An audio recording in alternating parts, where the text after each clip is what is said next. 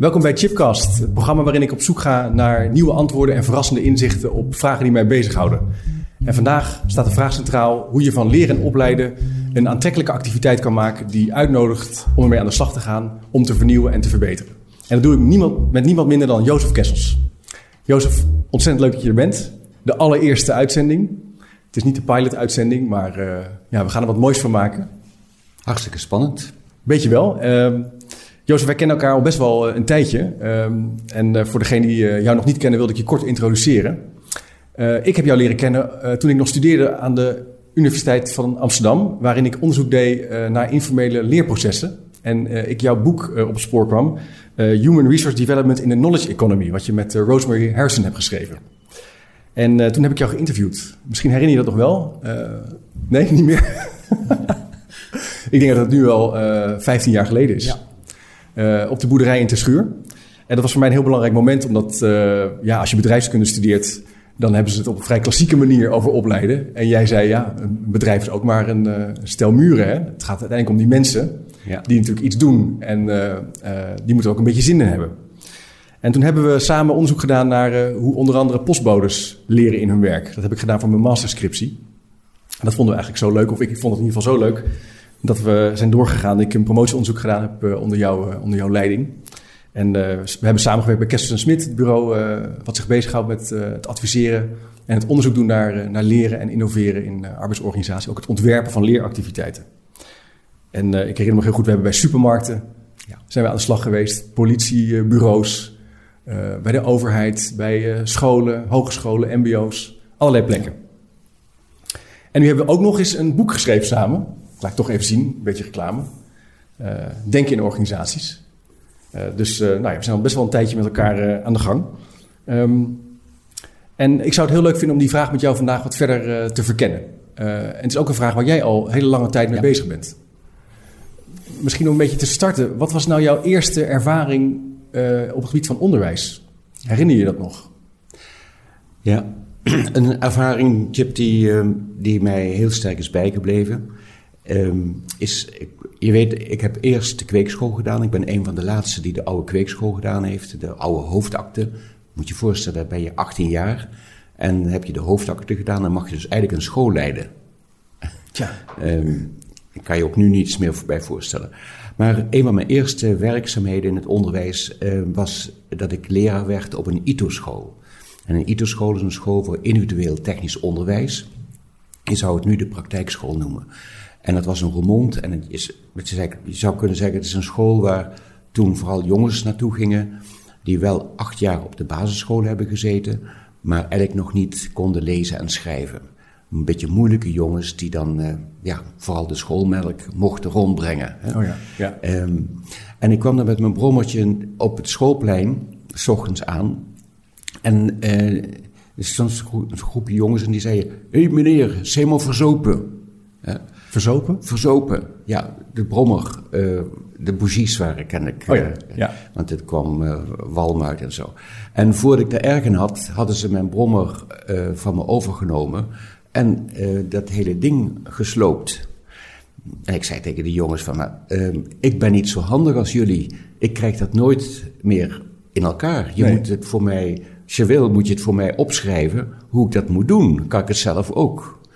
En dat was natuurlijk een lastig punt, dat die jongens niet konden schrijven en lezen. Aha. En, uh, maar zij konden dat werk wel heel goed. En uh, toen zijn zij voor mij een instructie gaan schrijven.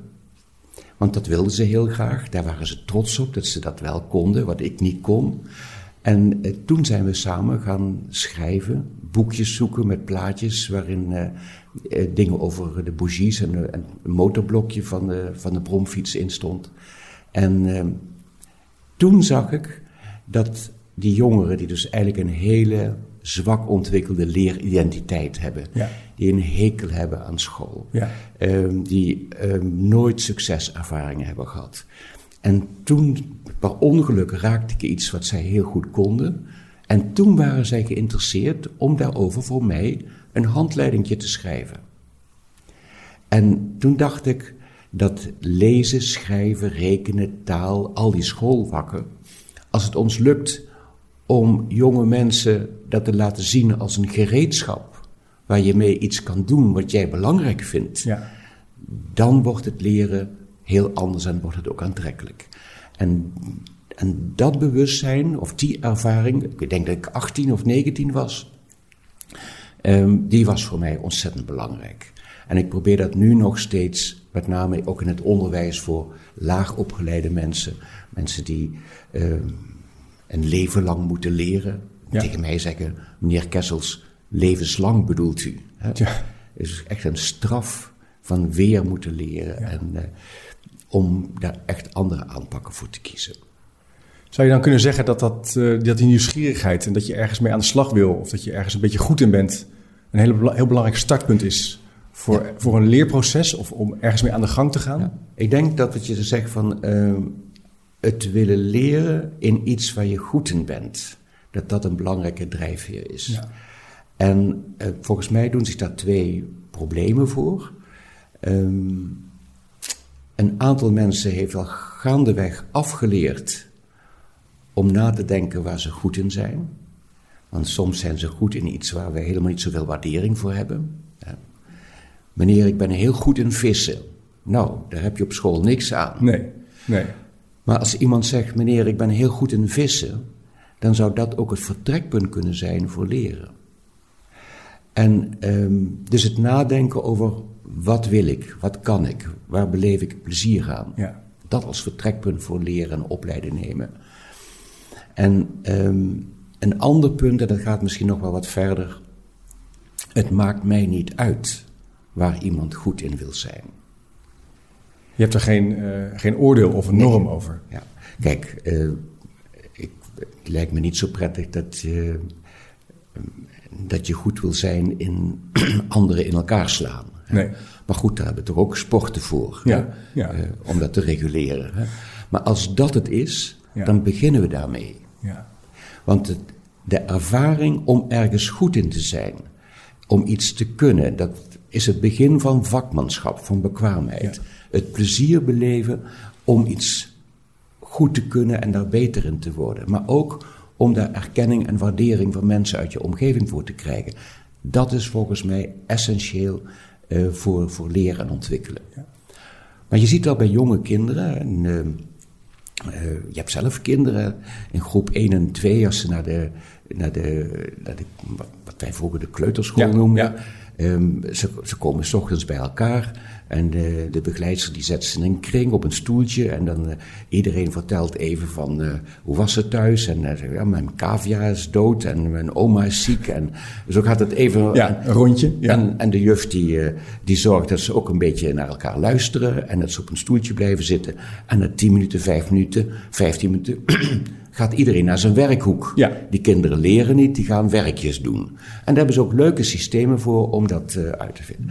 Nou, dan gaan ze daarna, en, en on- ondertussen helpt de juf ze met, eh, in de winter met jasje aandoen Ja. en eh, schoenveters strikken en dat soort dingen. Want die ADL-vaardigheden, algemene dagelijkse levensverrichtingen.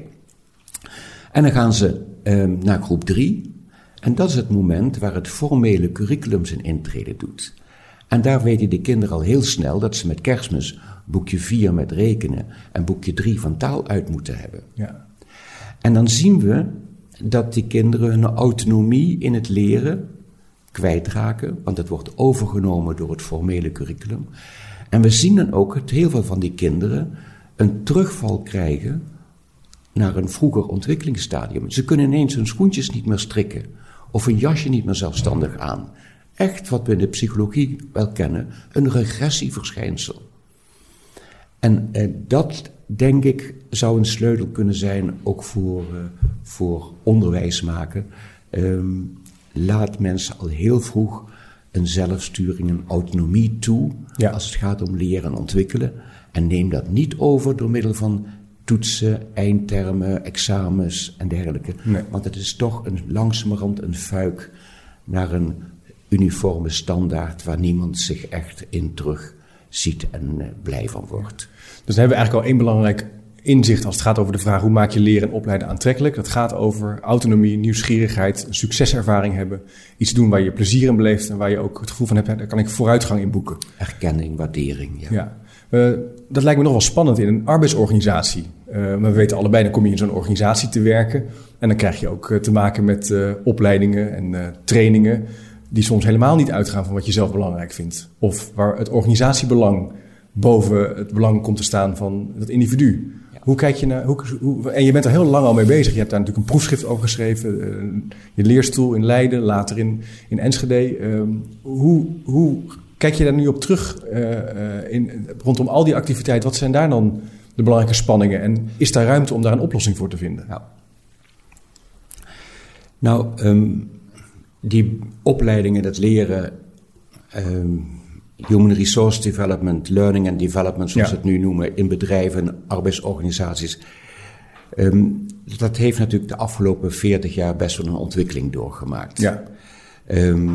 We gebruiken op het ogenblik in bedrijven en instellingen echt wel de goede woorden. We hebben het over talentontwikkeling en uh, over potentiële ontwikkeling en iedereen in zijn kracht zetten. En ja, de woorden zijn allemaal op de goede plek.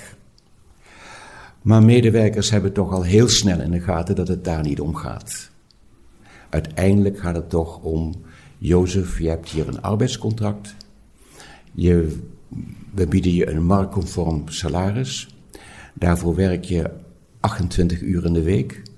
We bieden je een arbo goedgekeurde werkplek. Betekent eigenlijk, als je een ongeluk krijgt, ben je het zelf schuld. En in ruil daarvoor doe je wat wij van jou vragen. Ja. En dat heet ook de gezagsrelatie. Ja. En dat voelen mensen heel duidelijk. Um, dan heb je nog een. De, kijk, als ik, als ik naar de Nederlandse spoorwegen ga omdat ik graag machinist wil worden of conducteur, dan is het evident dat ik daar voor dat vak opgeleid moet worden, want er bestaat geen school voor. En dan vind ik het fantastisch als ik met ervaren collega's uh, mee mag die mij de kneepjes van het vak leren en zeggen van Jozef, als dit gebeurt moet je oppassen dat. En als ik denk van uh, ik hoop dat mij niet overkomt, zus, dan zijn dit mensen die me daar echt bij kunnen helpen. En natuurlijk begrijp ik ook dat ik dan een EHBO-diploma moet hebben en een veiligheidsexamen moet afleggen. En ik wil dat vak graag doen, dus ik heb het ervoor over. Maar je ziet natuurlijk ook bijvoorbeeld nu na de financiële crisis dat heel veel banken en verzekeringsmaatschappijen dat die medewerkers door verplichte cursussen moeten sturen, ja. omdat ze integer moeten zijn. Ja. Of, en dat noemen we ook de compliance cursussen. Hè. Je mag dit vak doen als je regelmatig uh, die in die cursussen gaat volgen. Ja, om te voorkomen is het motto dan hè, dat die crisis nog een keer gaat gebeuren. Ja, want, uh, en ook het naïeve geloof dat als je iemand uh, twee keer een toets met veertig meer keuzevragen laat maken, dat hij dan ineens integer gaat handelen. Ja. Um, maar goed. Waarom is dat naïef dan? Ja. Um, kan ook denken, nou, als die toets een beetje goed is en uh, ze hebben best gedaan in die, uh, in die training, dan uh, vergroten we een beetje de kans dat ze goed gedrag gaan vertonen. Nou, medewerkers um, begrijpen heel goed dat als de organisatie in officieel zegt: wij zijn er om de klant te helpen bij het oplossen van financiële vraagstukken. Ja. We willen naast de klant gaan staan, want het is moeilijke materie en wij zijn er deskundig in en ze hebben recht op een zorgvuldig advies. Dat is het officiële verhaal. En dat de dagelijkse praktijk eigenlijk betekent: zorg dat je die mensen zoveel mogelijk geld uit de zak klopt. Dat hebben medewerkers heel goed in de gaten. Ja. En Iemand die daar geen moeite mee heeft, die blijft. En iemand die denkt, daarvoor ben ik niet geboren om dit te doen, die vertrekt. En um, iemand die blijft, die weet, oké, dan moet ik ook deze cursussen doen. En dan begint een proces van aanpassen, zich voegen. En dat zijn natuurlijk de mensen die op den duur tot alles in staat zijn, als ze daartoe de opdracht krijgen. Het vlakt eigenlijk het denken af. Je, het kritisch denken over of er iets nodig is. Of, of je iets belangrijk vindt. En of je het ook kan laten zien in een, eh, in een werksituatie wordt daardoor minder. En dat leidt eigenlijk tot meer problemen. Ja. Vermoed je? Ik denk dat die. Uh, als je dus dingen doet die eigenlijk tegen je zin Ja. ingaan, hè, dat dat een vervreemdend effect op je heeft. Ja, ja, ja. En zo gauw dat vervreemdende effect plaatsvindt, maar je kan niet weg, of je bent te weinig principieel om weg te gaan, om die situatie te ontlopen, dan moet je je voegen. ja. En als je je voegt, schakel je je denken eigenlijk uit, en dan ben je tot alles in staat. Ja. Zou, je ook, zou je dan ook kunnen zeggen dat je dan eigenlijk niet aan het leren bent als je naar zo'n activiteit gaat? Als het dus niet uitgaat van dat startpunt van wat is hier aan de hand, wat vind ik belangrijk, waar wil ik eh, werk van maken? Als je dat eigenlijk overslaat, dat je dan in een leeractiviteit belandt waar je wel praat, maar waar je misschien niet aan het leren bent. Eh, Zonder het te theoretisch te maken, zou ik wel Ja. nieuwsgierig naar zijn. Nou, voor mij heeft leren niet altijd een gunstige betekenis. Nee? Nee. Nee. Leren kan, eh, kijk, als we het zo hebben over deze zaken van eh, het ontwikkelen van een zelfstandigheid, van een kritisch bewustzijn, eh, eh, kritische reflectie, noem maar al die mooie woorden die Ja. belangrijk Ja. De- En daar, daar is leren voor nodig en dat is prachtig. Maar wat ik net beschreef is ehm, het je leren aanpassen aan hoe de hazen lopen Ja. daaraan meedoen.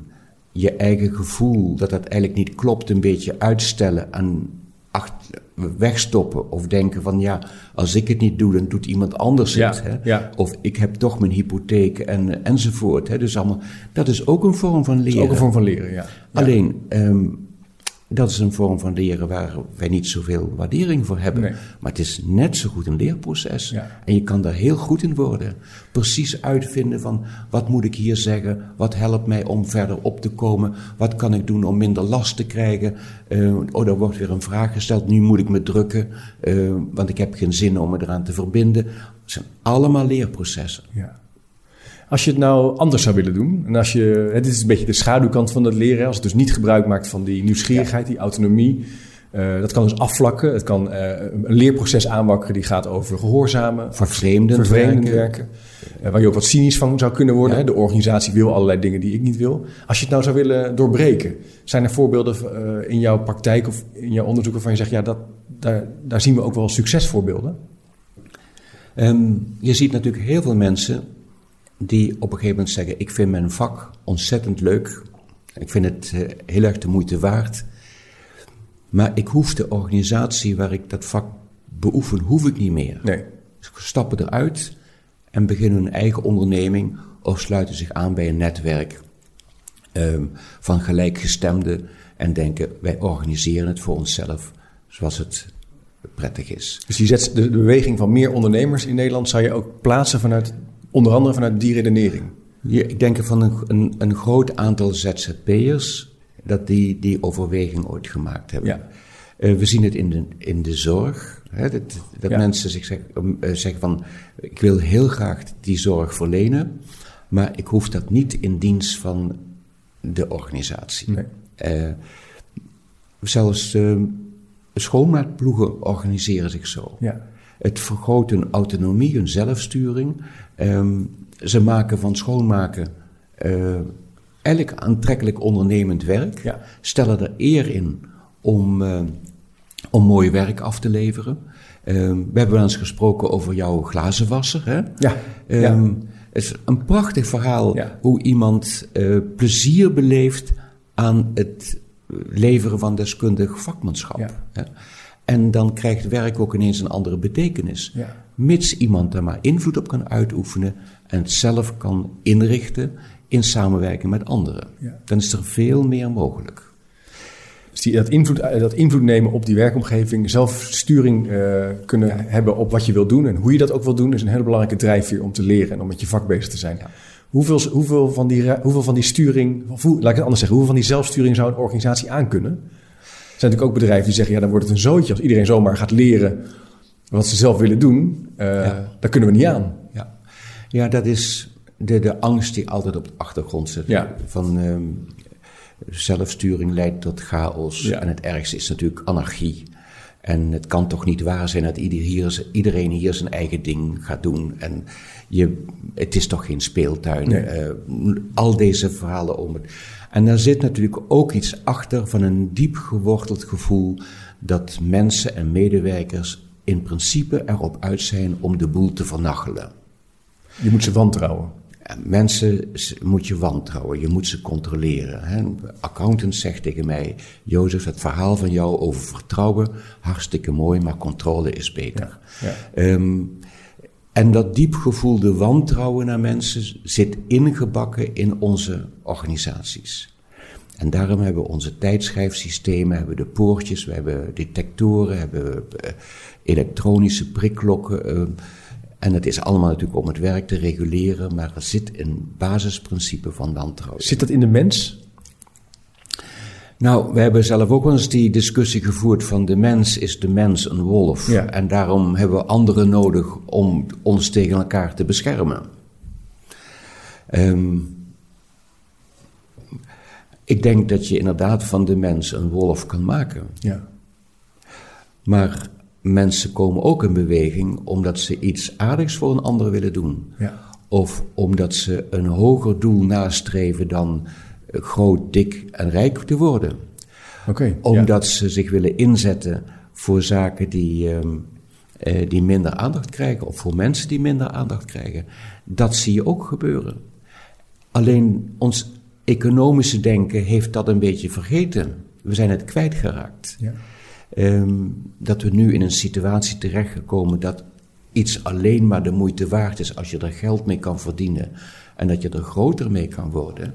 Dat is natuurlijk een rare redenering. Ja. Het helpt ons ook naar de galamiezen.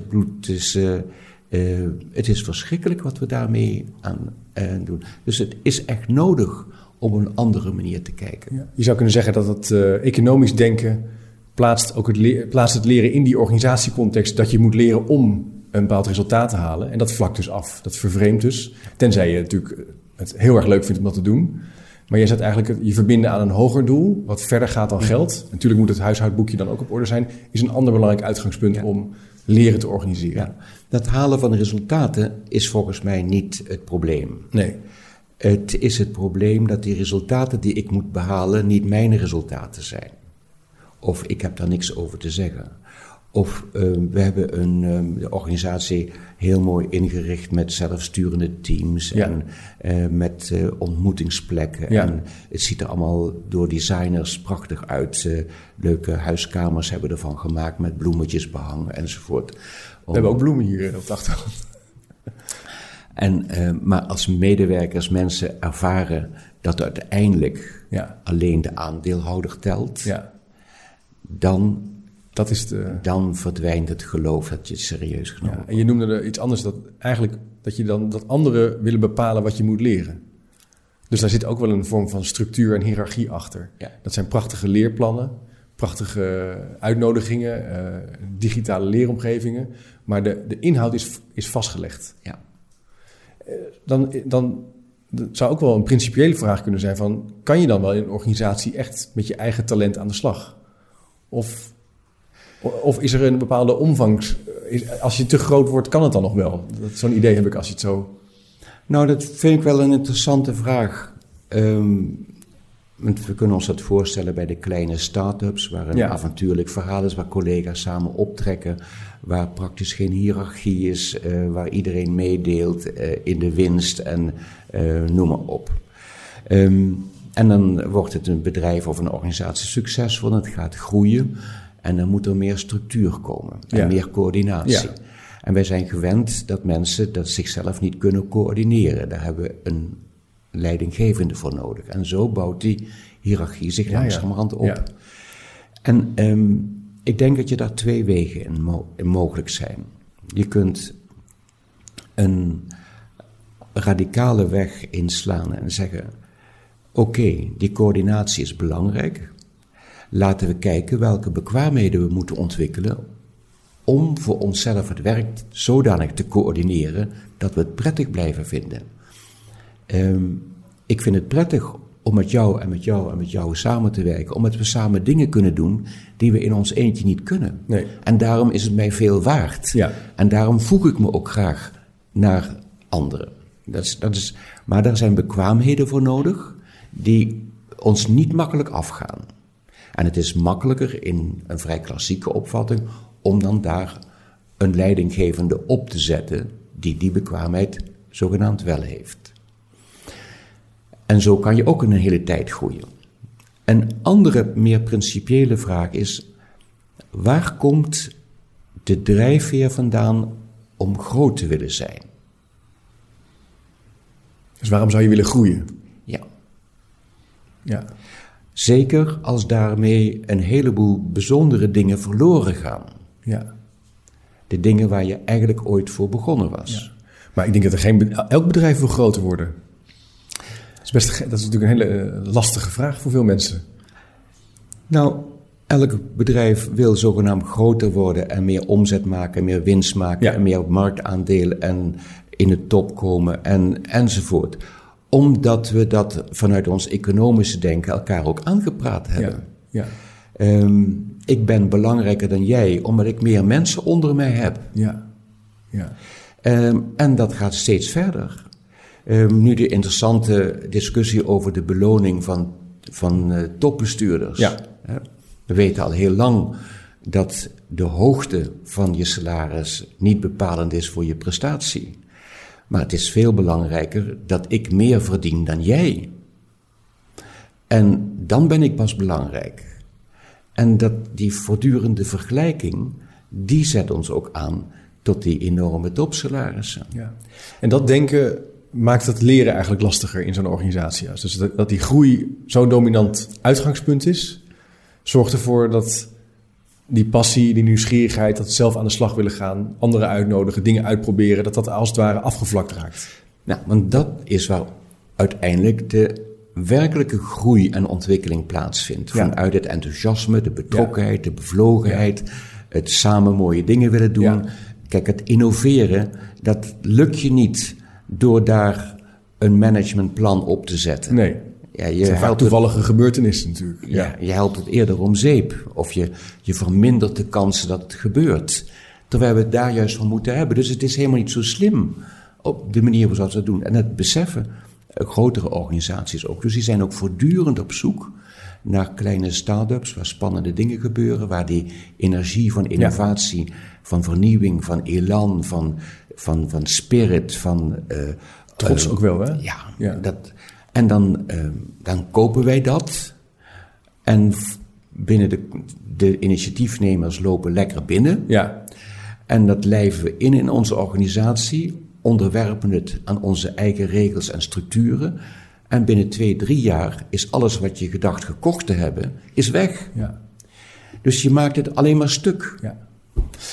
Uh, Jozef, um, uh, ik heb daar wel nog een vraag over. En um, ik heb een vraag eigenlijk van een van de luisteraars, van uh, Joke van Alten. En die gaat hier ook wel over. Um, Joke stelt de vraag over de ouderenzorg. En die zegt van ja, in de ouderenzorg is er heel veel werkdruk. Hè? Daar speelt natuurlijk ook een economische druk. Een hele dominante rol speelt dat in het, in het organiseren van werk. En er zijn te weinig collega's. En hoe kan je dan toch werken aan een aantrekkelijke werk- en leeromgeving als er sprake is van die werkdruk? En um, mensen die daar werken zeggen ook, ja, als er dan tijd over is, dan wil ik liever even bijkomen dan meteen uh, uh, naar een training moeten of een ronde tafelgesprek of een intervisiebijeenkomst. Dus hoe zou je even dat denken van net, hè, die twee routes eigenlijk die je zo schetst, op de ouderenzorg kunnen leggen? Ja. Maar ik ben natuurlijk niet een specialist op het gebied van de ouderenzorg. Nee, ik ook niet. Maar even zo, als we zo even over filosoferen vanuit dat leren en ontwikkelen. Maar de ouderenzorg, zoals Joke dat beschrijft, is natuurlijk op veel plekken een plek geworden waar, waar zo ontzettend veel werk te doen is, waar mensen echt niet meer weten waar ze moeten kijken om het allemaal rond te krijgen. Er zijn maar te weinig mensen, de problematiek wordt, wordt groter, complexer. Het is ook vaak uh, niet leuk om uitgescholden te worden als ze, met name als het mensen een beetje de, de weg kwijtgeraakt ja. zijn. Um, Maar je, en je, wat ik ook wonderlijk vind is dat we dus zeggen van dat leren moet dus daarnaast gebeuren. Met ronde tafelgesprekken, ja. reflectiebijeenkomsten ja. enzovoort. Um, laten we eerst eens kijken naar die werkdruk. Ik denk dat mensen die werkdruk zo sterk ervaren, omdat anderen het werk voor ons ingericht hebben in de zin van wat er moet en wat er allemaal moet gebeuren en uh, en wie welke dienst moet doen en wat er in welke dienst moet gebeuren. Die coördinatie is door anderen gebeurd en niet door de mensen die het werk uitvoeren. En daar verzetten medewerkers zich tegen. En alles wat je moet doen, wat jij niet logisch vindt, of waar je niet zelf aan meegewerkt hebt, is een extra last. Ehm, zouden wij met ons team zelf opnieuw naar dat werk kunnen kijken en af kunnen spreken wat zinvol is en wat aantrekkelijk is, dan verdwijnt die werkdruk voor een heel groot gedeelte.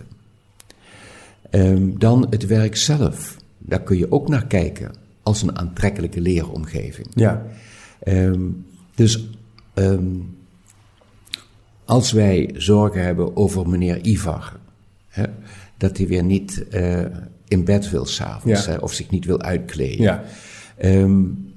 en we kunnen het daar samen over hebben en een collega vragen van... Uh, hoe pak je zoiets aan? Hè? Hoe maak ik het voor meneer Ivar aantrekkelijk om. Um, hè? Dan is ook een vorm van leren. Maar als je de druk zo opgeschroefd hebt dat je alleen maar denkt van hoe overleef ik hier, dan pens je er niet over om ook nog eens advies te vragen. Nee. Dus daarmee organiseer je eigenlijk het natuurlijke leren uit die werkplek ja. weg. En je maakt het eigenlijk alleen nog maar drukker. Ja. Het viel me, ik moet denken aan een onderzoek dat wij ooit hebben gedaan in de financiële sector, waar ook allerlei opleidingen werden gedaan binnen hele hoge werkdruk. Um, en we ze eigenlijk een beetje gechargeerd zeiden, ja, die opleidingen hebben helemaal geen effect. We kunnen dat niet meten, we zien het niet terug in de evaluaties. En we toen in het werk zijn gaan onderzoeken van hoe leren de professionals eigenlijk in hun werk. En we toen zo 15, 16 dingen konden noemen van hoe uh, veel collega's eigenlijk dagelijks in hun werk leren. Ja. Bijvoorbeeld door in de auto na een gesprek een praatje te maken Ja. over hoe het was gegaan. Of feedback te geven op een e-mail. Of na te denken over een lastige klant en een uh, hypotheekvorm die niet helemaal klopte. Dus daar gebeurt natuurlijk al van alles. En jij zegt eigenlijk ook van, het, is, het gevaar is dat je weer daar buiten gaat denken. Je moet eigenlijk erin blijven en misschien al wel waarderen wat er al wel is. Ja. Neem bijvoorbeeld het punt van de ouderenzorg, de overdracht van de dienst. Ja, Hè, waarbij Ja. de ene collega de andere vertelt van dit is allemaal gebeurd. En eh, dat is een prachtig moment om van elkaar te leren. ja, Terwijl juist de neiging bestaat om daarop te bezuinigen. ja. Hè, Het om kan altijd een beetje sneller. het moet sneller gebeuren en door allemaal het eh, te documenteren, dan kan die ander het lezen. Ja. En daarvan weer verdwijnt ehm, het samenwerken, het samen ademen, het samen Ja. nadenken, het samen terugkijken op het Ja. werk en vooruitkijken. En dat is volgens mij essentieel. Ehm, een plek waar dat veel kan gebeuren, dat ervaren, zo'n plek ervaren mensen als aantrekkelijk. En daar vindt dus ook leren plaats. En van daaruit is het natuurlijk helemaal niet zo gek om te zeggen van, goh, over dit thema zou ik, daar zou ik echt wat meer van willen weten. Ehm, dan zou ik daar wel voor naar een congres willen of naar een studiedag of naar eh, een, een, een, eh, iets over willen lezen. Ja. En dan is dat formele leren ineens niet meer ingewikkeld of Nee. extra, maar dan ondersteunt datgene wat ik graag zou willen weten. Ja. Leuk, ik zou eh, nog wel een vraag hierover willen stellen. Ehm, omdat je in het begin heb je het ook gehad over die ervaring die kinderen en jongeren hebben in die eerste jaren dat ze naar school gaan. En eigenlijk naar de middelbare school, naar de universiteit, naar het mbo. Ehm, dat je soms ook wel eh faalervaringen hebt of al leren gaat zien als een activiteit die je doet buiten het dagelijks werk. En als je dan eenmaal een bepaald diploma hebt gehaald, dan mag je toegang krijgen tot een bepaalde beroepsgroep. Ehm, Jan Brandsen heeft er een vraag over. Een hoogleraar filosofie die ook een boek heeft geschreven, Vervormd of Hervormd. Hè, die een stevig pleidooi houdt voor echt anders kijken naar onderwijs. Die vraagt zich af, zou je nou op andere manieren kunnen kijken naar, eh, naar leren? Bijvoorbeeld, hoe zouden organisaties duale leertrajecten eh, kunnen organiseren direct na de middelbare school?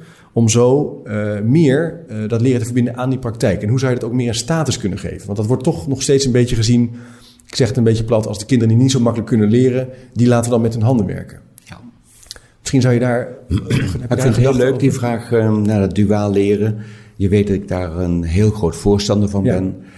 Ik ben al heel vroeg, eh, in de begin van de negentiger jaren, eh, op verzoek van toenmalig minister Ritsen van Onderwijs. Die wilde graag het duale onderwijs ook voor het academisch onderwijs verkennen. Ja. En ik heb een aantal van die projecten begeleid. Ehm, en daar werd mij al heel snel duidelijk dat dat werken gezien wordt als iets wat weinig status heeft. Ehm, en we gaan er ook, we noemen het ook heel geraffineerd, zeker in het hoger onderwijs, als dat is praktijk. Ja, En als een collega van mij aan de universiteit tegen mij zegt: Jozef, ik vind wat jij doet wel een beetje praktisch. Is niet goed? Dan is het niet goed met je gesteld. Nee. hè. Dus er zit een connotatie Ja, ja. aan van inferieur. Ja. Het zit ook in ons onderwijs, eerst de theorie en dan de praktijk. Ja, eerst de kennis en dan toepassen. Eerst het weten en dan het doen. Maar daar kan je vragen bij stellen of dat wel, eh, of het zo werkt. Ehm, in het MBO en het HBO hebben we die combinatie van leren en werken eigenlijk al veel verder vormgegeven. Ehm, het MBO kan eigenlijk niet zonder. Nee.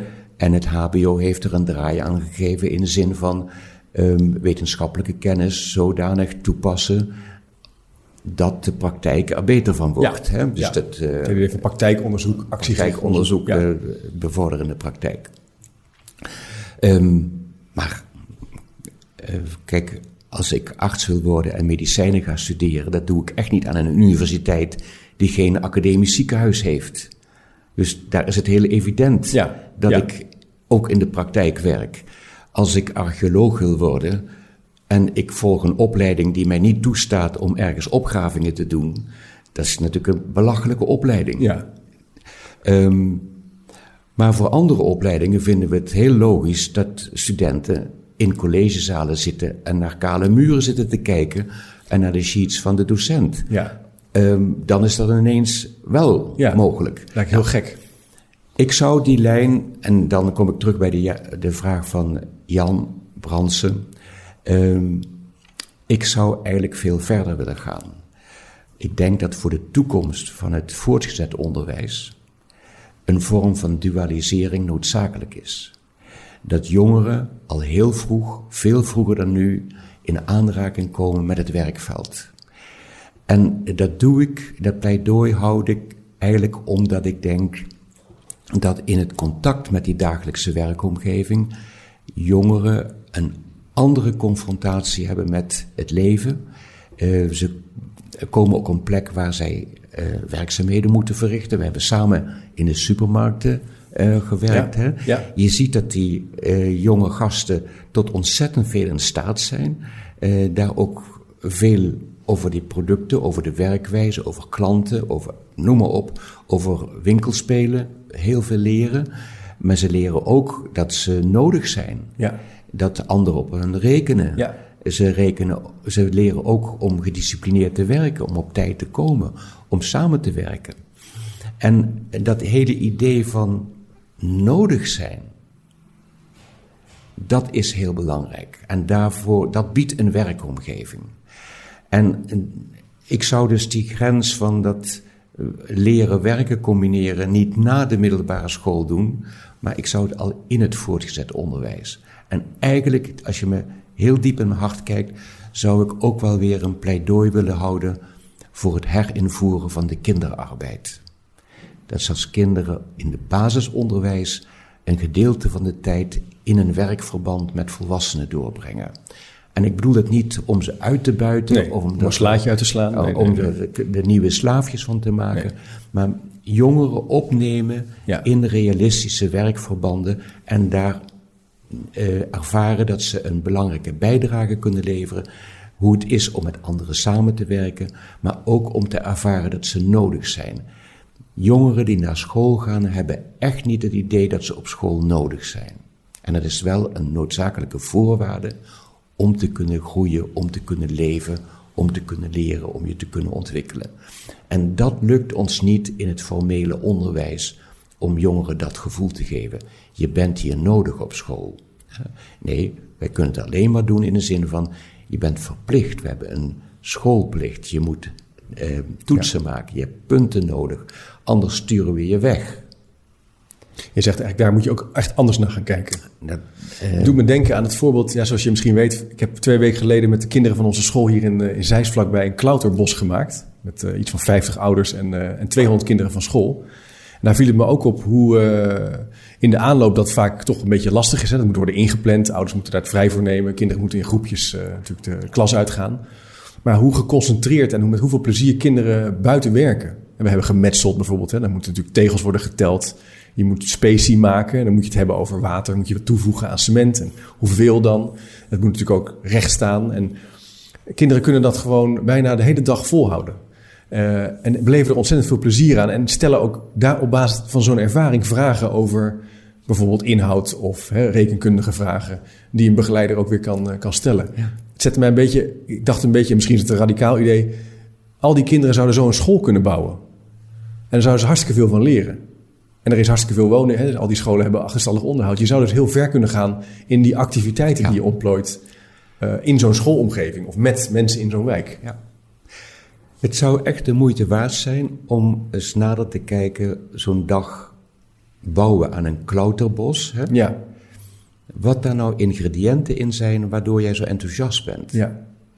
En dan de vraag stellen, hoe zouden we hier meer van kunnen krijgen? Ja. Dat denk ik helpt ons ook om van de eigen conventies af te komen. Hoe leren, opleiden en ontwikkelen eruit zou moeten zien. Ja, want dat wordt wel duidelijk. Het zit ook wel vast op basis van allerlei gedachten die we hebben over dat opleiden in arbeidsorganisaties. En we komen er ook achter dat dat eigenlijk al langzamerhand van jongs af aan ook al wel een realiteit is. Zit, zit ook in mij hoor. Ja. Um, en zeker als ik een. Um, uh, zo gauw ik het universiteitscampus op, opkom dan komt het systeem van tentamens en van toetsen valt ook als een deken over me heen. Je moet wel. En ik ga me er ook naar gedragen. Ja, en je bent ook hoogleraar. En uh, het is dus heel moeilijk om die studenten als jonge collega's te zien. Ja. ja. En um, dus ook ik moet me voortdurend kritisch afvragen vanuit welke opvattingen, gedachten, overtuigingen werk ik eigenlijk. Ja. ja. Um, ik zou het nog wel leuk vinden om nog een vraag hierover te stellen. Uh, Anja Doornbos heeft daar namelijk een vraag over. En die stelt wel een principiële vraag. Vroeger was er nog geen onderwijs, zeg maar lang geleden, in de middeleeuwen of misschien wel daarvoor. Uh, toen leerden mensen eigenlijk op allerlei andere manieren. Um, zijn er nou elementen uit die vroegere tijd, voordat er eigenlijk klassieke vormen van scholen waren, die we vandaag de dag nog kunnen gebruiken? En wat zou dat dan zijn? Ja. Poef. Ja, dus, ga gewoon even door. ja. Um, Deed mij denken aan de gildes. Ik weet niet, uh, dat hele meester-gezelrelatie. Daar moest ik, moest ik meteen aan denken. Maar ik weet niet of jij een andere associatie hebt. Uh. Ja, kijk, uh, misschien hadden we niet de scholen zoals we die nu hadden. Maar we hadden wel veel vormen van leren en ontwikkelen. Ja, ja. Ehm, je noemt de gildes. Um, je ging in de leer bij een meester. En eh, door in de werkplaats te werken leerde je materialen kennen. En je begon eh, natuurlijk met eenvoudige klusjes, maar je voelde toch wat daar, aan, wat daar gebeurde. Je maakte gesprekken mee. En langzamerhand ontwikkel je dat vakmanschap. Ja. kijk, dat hele meester-leerling-gezelsysteem is uiteindelijk om zeep geholpen, omdat er andere dynamieken een rol gingen spelen, namelijk dat de meesters uh, hun gezellen, die eigenlijk voor het punt stonden om de meesterproef af te leggen, dat ze dat tegenhielden, want oh, dat zou nieuwe concurrentie zijn. Want een gezel die zijn meesterproef deed, moest ook vertrekken naar een andere plek. Dus het was toch een beetje een wolf en, voor zijn medemens. En daar sprak dus al uh, oh, ja. de, het beheersen van de markt en concurrentie. Hè? En dat is de reden waarom het meester-gezel-leerlingssysteem uiteindelijk verdwenen is. Omdat het uh, corrupt werd. Ja. Een andere vorm van vroeg leren vonden we bijvoorbeeld in de kathedralen. De, uh, de jongetjes die goed konden zingen, die gingen naar de, naar, de naar de koorschool. En wat leerden ze op de koorschool? Muziek lezen en Latijn. Want dat hadden ze nodig um, om, um, uh, om, om, muziek te maken. Hè? En uh, we hadden natuurlijk in de middeleeuwen de, de rondtrekkende studenten, groepje studenten die naar verschillende hoogleraren, bekende professoren vertrokken in Europa. En dan die hoogleraar betaalden om ze les te geven. En als hij niet goed was, trokken ze verder, of dan betaalden ze hem niet. Hè? Dus het, het, ja, was een heel ander model van die. We kenden natuurlijk het, het, het, leren thuis op de boerderij of in de, of, of, in de werkplaats. Van het je vak overnemen van, je vader. Of van, ja. Um, het schoolse onderwijs is eigenlijk pas gekomen bij het, de industriële revolutie. Um, de opkomst van de machines, de, de, de fabrieken. Ja. Er waren arbeidskrachten waren nodig. Maar ja, die wilde van het platteland, die kon je niet in een fabriek laten, want die maakte alles kapot. Dus die moesten eerst gedisciplineerd worden. En dat disciplineren, dat gebeurde op school. Ja. Daarom zag er een schoollokaal zag ook uit als wat we ook de plek kennen van ehm, de lopende bandplekken, van iedereen zijn eigen plekje. Ehm, als je, ik weet niet of je vroeger ooit nog een typzaal gezien hebt van een groot bedrijf. Ja, plaatjes wel, ja. Of het naaiatelier. Dat is precies dezelfde plattegrond als een klaslokaal. Beetje de intensieve menshouderij, hè, zoals Jaap Ja. Peters dat noemde. Het was Opgeleid. vooral ook voor een deel een vorm van disciplineren. Het africhten om ze geschikt te maken voor een modernere vorm van arbeid. En ehm, een aantal van die, we doen er misschien nu een beetje lacherig over, maar een aantal van die kenmerken van disciplinering en gehoorzaamheid hebben we nu nog steeds Ja. in ons onderwijs. Ja. Het doet me denken aan het onderzoek wat wij eh, bij Meesters en Gezellen hebben gedaan. Ik zal daar in de speakersnote straks nog een, eh, een linkje naar maken. We hebben vorig jaar heel veel eh, jonge muzici, hè, zangers, gevolgd die in, een, in een muziekprogramma leren van ervaren muzici. Het meester-gezel-principe. Ja. En gekeken hoe ze daar van elkaar leren, leren en, en hoe dat uiteindelijk in de performance, om het maar zo te zeggen, ook zich laat zien. Wat me daarop viel is dat die nabijheid ook zo belangrijk was. Dus dat dat leren eigenlijk ook zich uit doordat je ook in de buurt bent van iemand die het goed kan. Ja. En dat je mee mag kijken. En dat die jonge meisjes en jongens en meisjes dan een beetje zo konden afkijken. Dus dan ging je zingen en dan ontdek je, ik zing veel te hard. En dan zei eh, die meester, je moet gewoon even wat zachter zingen. Ja. Tal van hele eigenlijk impliciete, belangrijke vormen van uitwisseling. Die we misschien niet klassiek zouden, zouden, zouden labelen als leren. Maar die wel een heel groot effect hebben op Ja. dat soort talentvolle Ja. eh, kunstenaars. En wat we gezien hebben is dat eh, een groepje gezellen die dan rondom een meester staan en dan gaan zingen, dat ze heel erg rekening met elkaar houden en dat die meester ook zorgt voor een soort veilig, veiligheid. Hè? Ja. Van, Ja. het komt wel goed Ja, hoor. Het is natuurlijk heel erg spannend, Ja. maar het komt wel goed. En ehm, wat mij daar in dat project ook opviel, tegelijkertijd was er sprake van een hele strakke hiërarchie. Ja. De Ja. dirigent was de absolute baas. Ja, hè? dat viel mij ook op. Je, je zou kunnen zeggen, eerder in onderzoek dat we hebben gedaan over netwerken bijvoorbeeld en leren, was toch wel een niet tegenbeweging tegen de hiërarchie, maar wel een kritische eh, reflectie op hiërarchie en wat dat doet met leren. Maar in die zangwereld is het eigenlijk heel duidelijk wie de baas is. En accepteren ook de, de lerenden en de professionals Ja. dat, ze dat, ook, eh, dat dat ook effect heeft. We hebben het ook gezien dat die, ehm, die muzici nodigen zo'n dirigent uit Ja, ja. om met hun eh, dat programma, een heel ingewikkeld programma, uit te voeren. Omdat die dirigent dat programma kent, Ja. daar veel ervaring in heeft. Eh, als het gaat om de klankkleur, om de, hoe het straks moet klinken, heeft de dirigent echt de leiding en eh, mag hij alles vragen van zijn zangers wat hij wil. En zo gauw de repetitie of het concert is afgelopen, is het ook maar een meneertje wat erbij loopt. Ja. Ehm, Dus dat leiderschap wordt ook geaccepteerd. het wordt geaccepteerd voor die taak. Ja, dat is wel heel boeiend, ja. Maar het is niet iets van eh, dat meneer de dirigent, de maestro, dan ook daarbuiten het voor het, voor het zeggen heeft. Nee. Dat speelt helemaal geen rol. Nee, nee, dan is Ja. het juist vrij, juist bijna informeel, extreem in- ja. informeel. Ja. En dat ehm, het creëren van een sfeer tussen die meester en gezellen van de ervaren collega, die dan een soort geruststellend gevoel geeft van als we dit samen oppakken, Ja. dan komt het goed en dan wordt het mooi. En dat dat ook een soort ehm, naar elkaar eh, je richten. Ja. Ik vond het wel mooi in het samen ademen. Ja. Ze hoorden gewoon aan Ja. de meester hoe die ademhaalde. Ja. En dat dat rust gaf en dat dat in staat stelde om een prachtige klank te maken. Ja. Nou, ik zal zeker even in die speakers notes een toevoeging ook van, van een aantal filmpjes en fragmenten plaatsen. Dan kunnen de Ja. luisteraars en de kijkers Ja. nog even kijken daarna. Dat is heel bijzonder. Ehm, ja, we komen een beetje al op het eind. Ik zou eigenlijk nog één vraag aan je willen stellen. Eh, dat is een vraag van Michael Hebben. Eh, die jij ook wel kent, eh, die ook in de uitzending komt overigens eh, toevallig. Jan Bransen ook. Die, zei, die stelde de vraag van, ja, hoe heb jij nou uiteindelijk deze ambitie gerealiseerd? Dus het leren en werken verbinden is iets waar jij je professioneel gezien mee bezighoudt. Ehm, maar jij hebt daar natuurlijk ook ideeën over hoe jij je eigen omgeving zo zou willen inrichten, zodat het ook aantrekkelijk is. Zou je daar nog iets over kunnen zeggen? Ja. Ehm, ja. Ik geloof wel als ik terugkijk dat ik altijd een waanzinnige nieuwsgierigheid heb gehad naar het werk van anderen. Ik ben echt heel nieuwsgierig hoe iemand zijn vak uitoefent. En het is ooit begonnen met verpleegkundigen.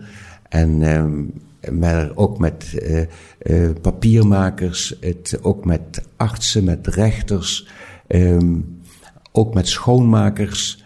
Um, ik vind het heel leuk om met mensen te praten over wat is zo bijzonder aan jouw vak. Ja. Um, wat is daar ingewikkeld aan? Hè? Waar beleef je plezier aan? Als je een nieuwe collega bij je zou krijgen, wat zou je die dan willen uh, laten doen? Hè? En wat is het dat je hoopt dat je nooit zou gebeuren? Dat soort vragen. Ja, ja. En um, daar heb ik heel veel van geleerd. En natuurlijk in mijn persoonlijk leven, ik heb ook alles gedaan om dat te kunnen, uh, ja. om dat mogelijk te maken. Um, uh, dus je, een groepje enthousiaste collega's zoeken die daar ook zo over denken en daar samen mee optrekken. En voortdurend ook kritisch kijken dat je niet in de valkuil trapt dat anderen eh, de regie over jouw leven overnemen. Ja. Uh, daar ben ik wel heel erg. Uh, ja, let op. Uh, niet omdat ik zo um, recalcitrant en onafhankelijk wil zijn, maar dan gaat er iets verloren wat ik heel belangrijk vind. Ja. En daar doe ik heel veel voor. En dat zou ik anderen ook gunnen. Er zit dus toch een diep, denk ik wel, een diep gevoeld belang van echt voor mensen, mensen uitnodigen om te emanciperen. Ja. Om zelf aan het roer te gaan staan. En de structuur eh, volgt dan vanzelf wel. Je zegt van die, die nieuwsgierigheid is eigenlijk het startpunt voor alles wat je uiteindelijk organiseert. Kessels en Smit als netwerkorganisatie, de onderzoekspraktijk waar je veel in hebt opgetrokken, de universiteit. Maar het startpunt is dat je gewoon iets wilt weten en ergens mee aan de slag wil. En, en van daaruit zoek je gelijkgestemden ja. die ook zo'n gekke female hebben, hè, die daar ja. uh, belangstelling voor hebben. En je snapt ook dat je dingen niet alles in je eentje kunt doen. Dus je hebt een vorm van samenwerking, van coördinatie nodig. Ja. Uh, maar er zijn altijd mensen goed in om het te organiseren. Nou, die moet ook een gang kunnen gaan. Ja. Um, en we blijven weg van hiërarchie, de baas spelen, macht over anderen hebben. Want dat is de dood in de pot voor leren en ontwikkelen. Nou, dat zijn uh, volgens mij een mooi, uh, mooi punt uh, na ons leuke gesprek over hoe organiseer je leerprocessen en opleiding op zo'n manier dat ze aantrekkelijk worden. Betekent ook dat je een beetje moet oppassen en moet wegblijven van bepaalde valkuilen. Uh, dankjewel Jozef voor het, uh, voor het leuke gesprek. Um, ik kijk nog even in de camera om ook uh, te zeggen dat we de speakersnotes van dit gesprek ook terug gaan plaatsen op de website. En dan kan je onder andere de links en de websites en ook de artikelen waar we naar hebben gerefereerd in dit gesprek terugvinden. In het begin, bij de opening, versprak ik me. Ik noemde de Universiteit van Amsterdam waar ik heb gestudeerd, maar dat is helemaal niet zo. Het is de Vrije Universiteit. Het zal denk ik de zenuwen zijn van de eerste, de eerste opname. Uh, Jozef, ontzettend bedankt uh, voor dit leuke gesprek en misschien tot de volgende keer.